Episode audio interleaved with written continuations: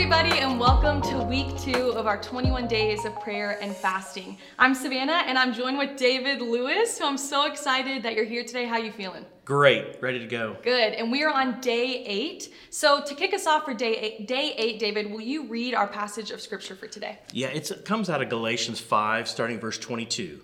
It says, But the fruit of the Spirit is love, joy, peace, patience, kindness, goodness, faithfulness, gentleness, and self control. Against such things there is no law. Those who belong to Christ Jesus have crucified their sinful nature and with its passions and desires. Mm. That's a common verse, you know. I think about the a lot of us learned a song for that verse in Yes. Bible school. You know, we've heard that, we've heard the that. song.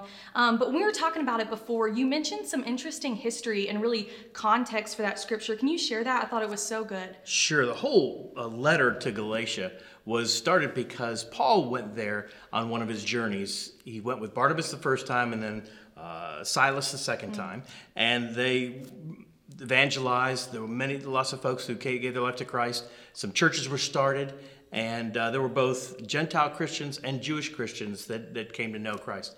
And in that time, uh, they left, and then another group came in, and they were mainly the Jewish Christians who, who believed that salvation was tied to works, it was tied to doing some of the Jewish customs or laws at that time. So when he's writing this letter, he's writing it to kind of correct and bring back uh, everybody onto the right track.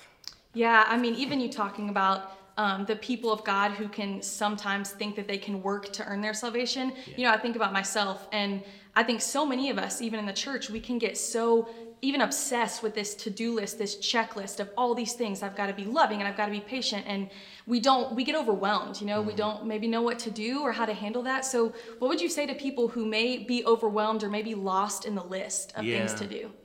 Well, it's pretty much impossible Yeah.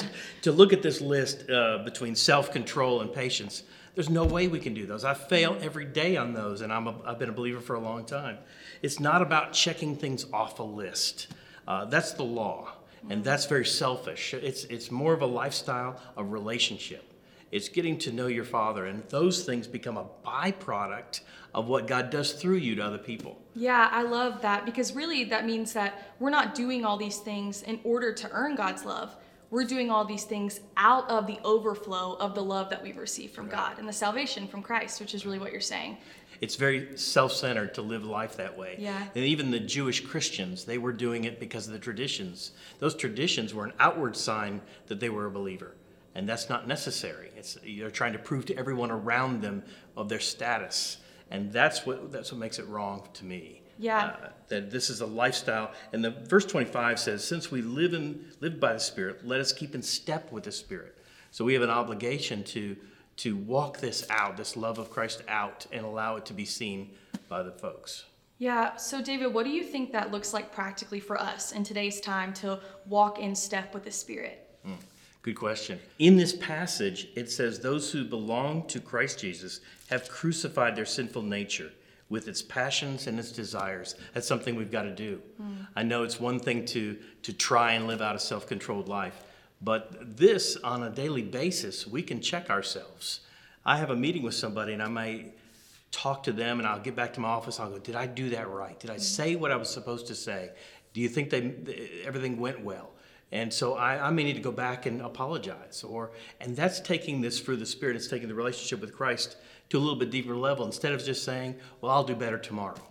It's no, today. Let's let's recheck ourselves every single day. Did we do what we're supposed to do? Are we are we saying the things we're supposed to say? And if we don't, then are we make, are we making it right? Yeah, and you know, the word says that they will know us. They will know we're Christians by our love Yeah. and by our fruit. So that's the ultimate goal, you know? It is. Um, for people to know Christ through us. That's right. So I love what you had to say today. Thank you so much for joining us in our conversation. And thank you, everybody, for tuning in to day eight of our 21 days of prayer and fasting. We look forward to being with you tomorrow.